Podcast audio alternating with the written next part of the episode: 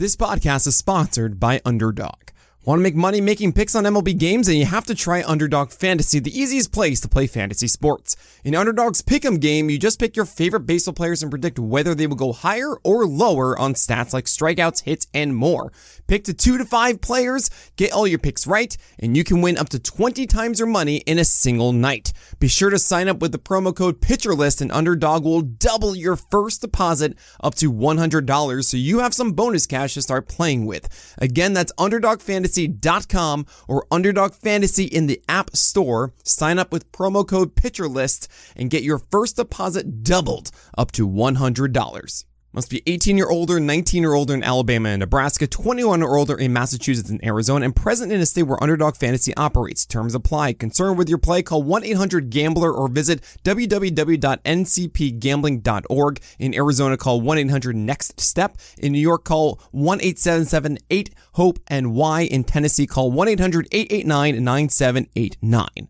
What is happening? Welcome to the Plus Pitch Podcast, a more pitching podcast from PitcherList.com. My name is Nick Pollack. Today is September 10th, and yes, we are going to talk about baseball. David Peterson, six innings, three earned runs, eight hits, one walk, and eight strikeouts against the Twins on Saturday. Well, this was a very poor quality start, but those eight strikeouts were product of both his uh, slider getting underneath the zone a little bit, but really more so the changeup underneath the zone as the fastball, 10 whiffs in the upper third of the zone. You love to see that. I do want to see more improvement on that slider, though. Um, I said it was six for 13 strikes. Not that good. It was all bounced down, and I want that to be a better pitch moving forward from that. It used to be a huge thing with David Peterson. Uh, but really, that changeup, I, I mentioned the slide before, really wasn't that. It was the changeup being down with that four seamer up. And that four seamer command is still there. Peterson does have that foundation then to have a better slider and then actually really soar with that. So that's cool. He gets the Diamondbacks next, and that could work. Before I had him in the do not start category because I didn't see anything from Peterson I liked. And now I'm going to push him up at least into the unlikely um, tier as I do the list tomorrow, just because, hey, there's a chance that the four seamer is decent enough. It probably won't be 10 whiffs again, but there is a chance that maybe it's six or seven. It stays in the upper third, and thus it opens the door for any sort of development or improvement on that slider.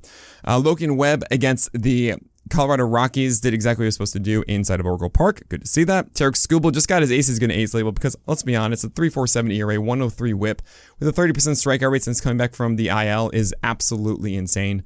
And the four seamer was upstairs with a 12 or 27 whiff uh, changeup. That's everything that you want to see. It's just that simple. Uh, Sean Newcomb pitched. Yes, that Sean Newcomb. Four innings for Oakland and opening for uh, Kyle Muller, if you want to say that was a piggyback start. Kind of wild. You don't want to touch either of those guys. We move on. Nathan Eovaldi only threw 47 pitches, but it was 40% CSW, 2.1 innings with 3 Ks and 11 whiffs. His velocity was at 94.7. Not exactly what you want, but at least it's not like 92, 93. Uh, he's getting a little bit better. The splitter was pretty dang good. And I feel like we're going to have to wait maybe two starts until we really want Eovaldi. Maybe one more, as he should probably go to like 60 against the Guardians next.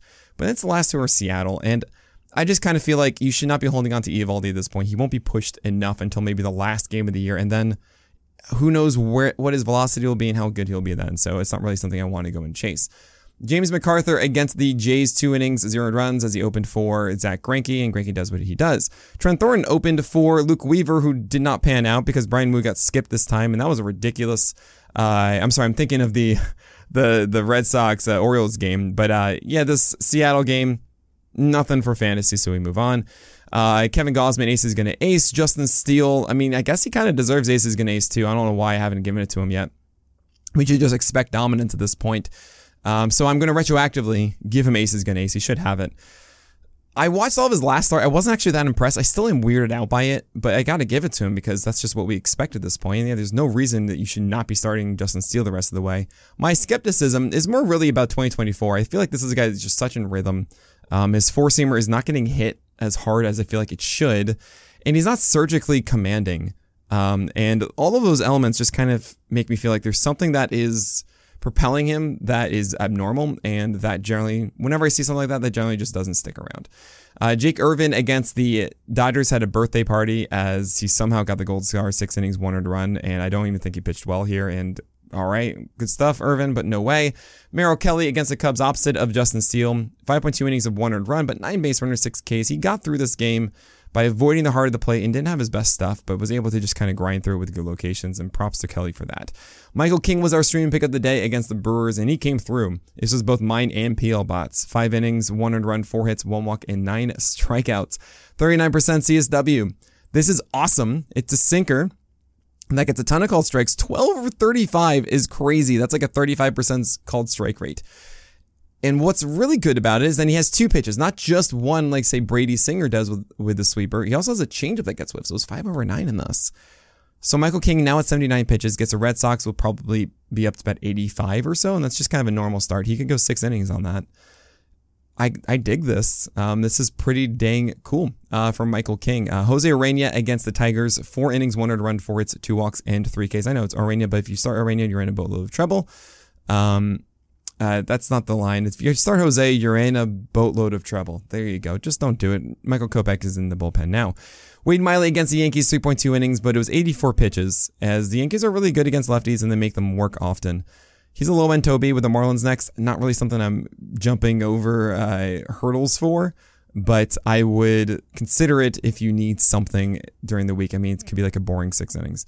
Uh, Tyler Anderson, also kind of a low end Toby, a little bit better, I think, than Wade Miley. He went against the Guardians and got the win over eight innings, two 200 runs, four hits, one walk, and four strikeouts. He returned to 40% CSW on his changeup, but he threw just 15 times in 97 pitches, which is kind of odd, considering to me it's his best pitch.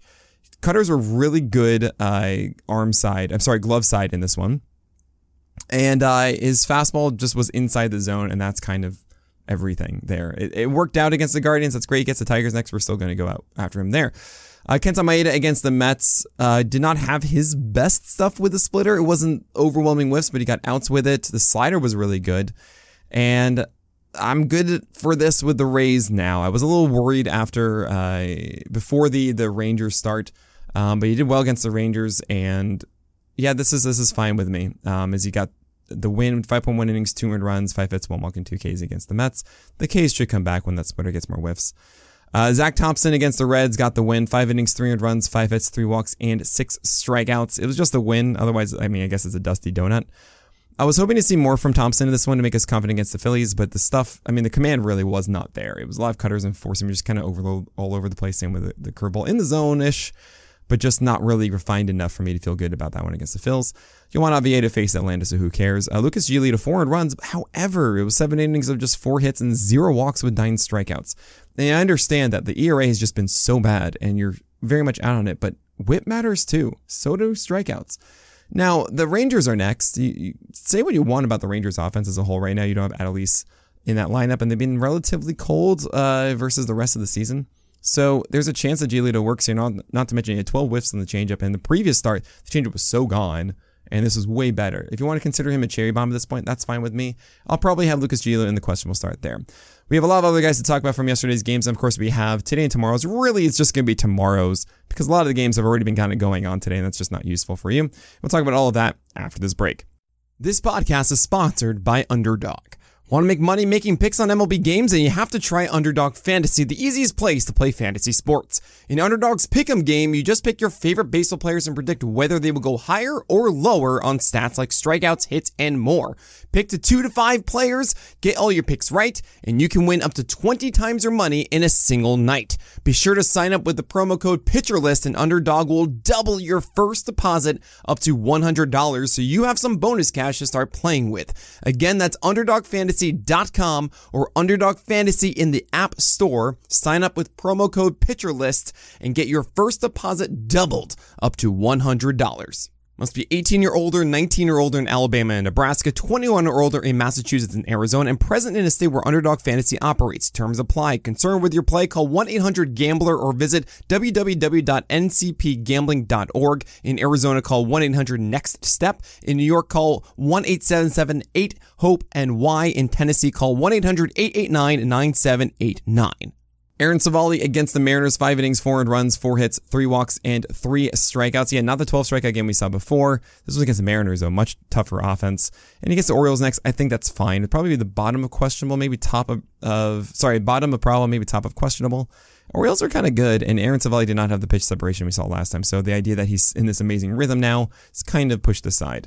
Aaron Nola is just a cherry bomb now. It's the most frustrating thing I think this entire season is Aaron Nola 4.1 innings, four runs. You know, he was four shutout here. yeah. Um, so we move on. Uh, Dylan Dodd against the Pirates is not the guy that you want him to be. Darius Vines went three innings after um, later on in the game, and that's he was fine. He wasn't exceptional, but pitching for Atlanta is a good thing. Now, Allan Winans is going today, and if he does well, I think he's just going to take this rotation spot. They could make it um, a six man in full, and I would think Darius Vines does take instead of Dylan Dodd. So you don't need to hold on to Dylan Dodd there. Uh, Cristian Javier, after doing so well against the Yankees when it comes from a skill standpoint, just did not have it against the Padres. Uh, so no thank you there. Jack Flaherty again. I just don't want to touch Christian Flair, uh, Christian Flaherty, Cristian Javier. Jack Flaherty was a cher- is a cherry bomb now. Honestly, I don't think he's pitching as bad as it was against the Red Sox yesterday. Three point winnings of four runs. And he does get the raise next. I think that still can pan out, but yeah, it's all questionable start stuff now. Carson Spiers is not the guy you want with uh, Cincinnati. That'd be more Connor Phillips, and this is just not it. How am I supposed to butter my bread with this one strikeout, eight base runners, four innings, four runs, no way.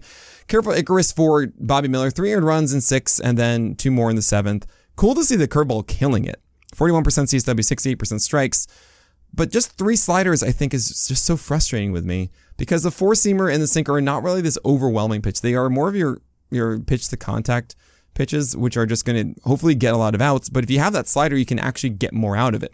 But you don't have that right now. So that's really for more 2024. You're going to keep starting Bobby Miller the rest of the way, of course. Johnny Cueto doesn't have that magic anymore. Seth Lugo went against the Astros, so who cares?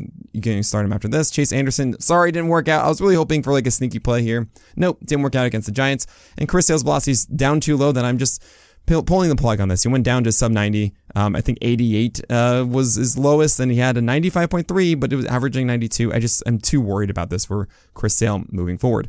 Looking forward to tomorrow's games, as today's you you already know about. Um, Tyler Glasnow, Brandon Woodruff, Sonny Gray, Logan Gilbert, Jesus Luzardo, Framber Valdez are all in the auto start tier. You have Clayton Kershaw. If he's going, we're going to do it, even though I understand if you don't want to do it might be like limited time and all that. I get it. Gavin Williams against the Giants, Jose Quintana as a stream against the the Diamondbacks. Dean Kremer against the, the Cardinals. Chris Bassitt, we're just going to start him, of course. Charlie Morton is a cherry bomb against the Phillies. Do what you need to do there. If you're chasing a win, I get it. Strikeouts, I get it. Whit might be tough, though. Same with the ERA. And Clarke Schmidt, he's just been too good. Even though the Red Sox are really good in Fenway, I still feel like you got to do is it's the border of questionable start there. Brady Singer didn't do well against the White Sox, but that was maybe shaking off some rust from paternity leave and some arm fatigue. And he came back, and I feel like he could be better in this one. Dylan Cease is a complete cherry bomb on the other side of it, as you're going for strikeouts, and that's it against the Royals. Jordan Wicks is in Colorado, and that could work because it's a really good changeup and that generally does perform well in the course. Kutter Crawford gets the Yankees. Maybe that works. I don't love it, but whatever. Alex Cobb is dealing with a hip injury, and a splitter is sometimes good, sometimes not. I don't want to do this, but I understand how it could go six innings against. Uh, it could work going six innings against the Guardians.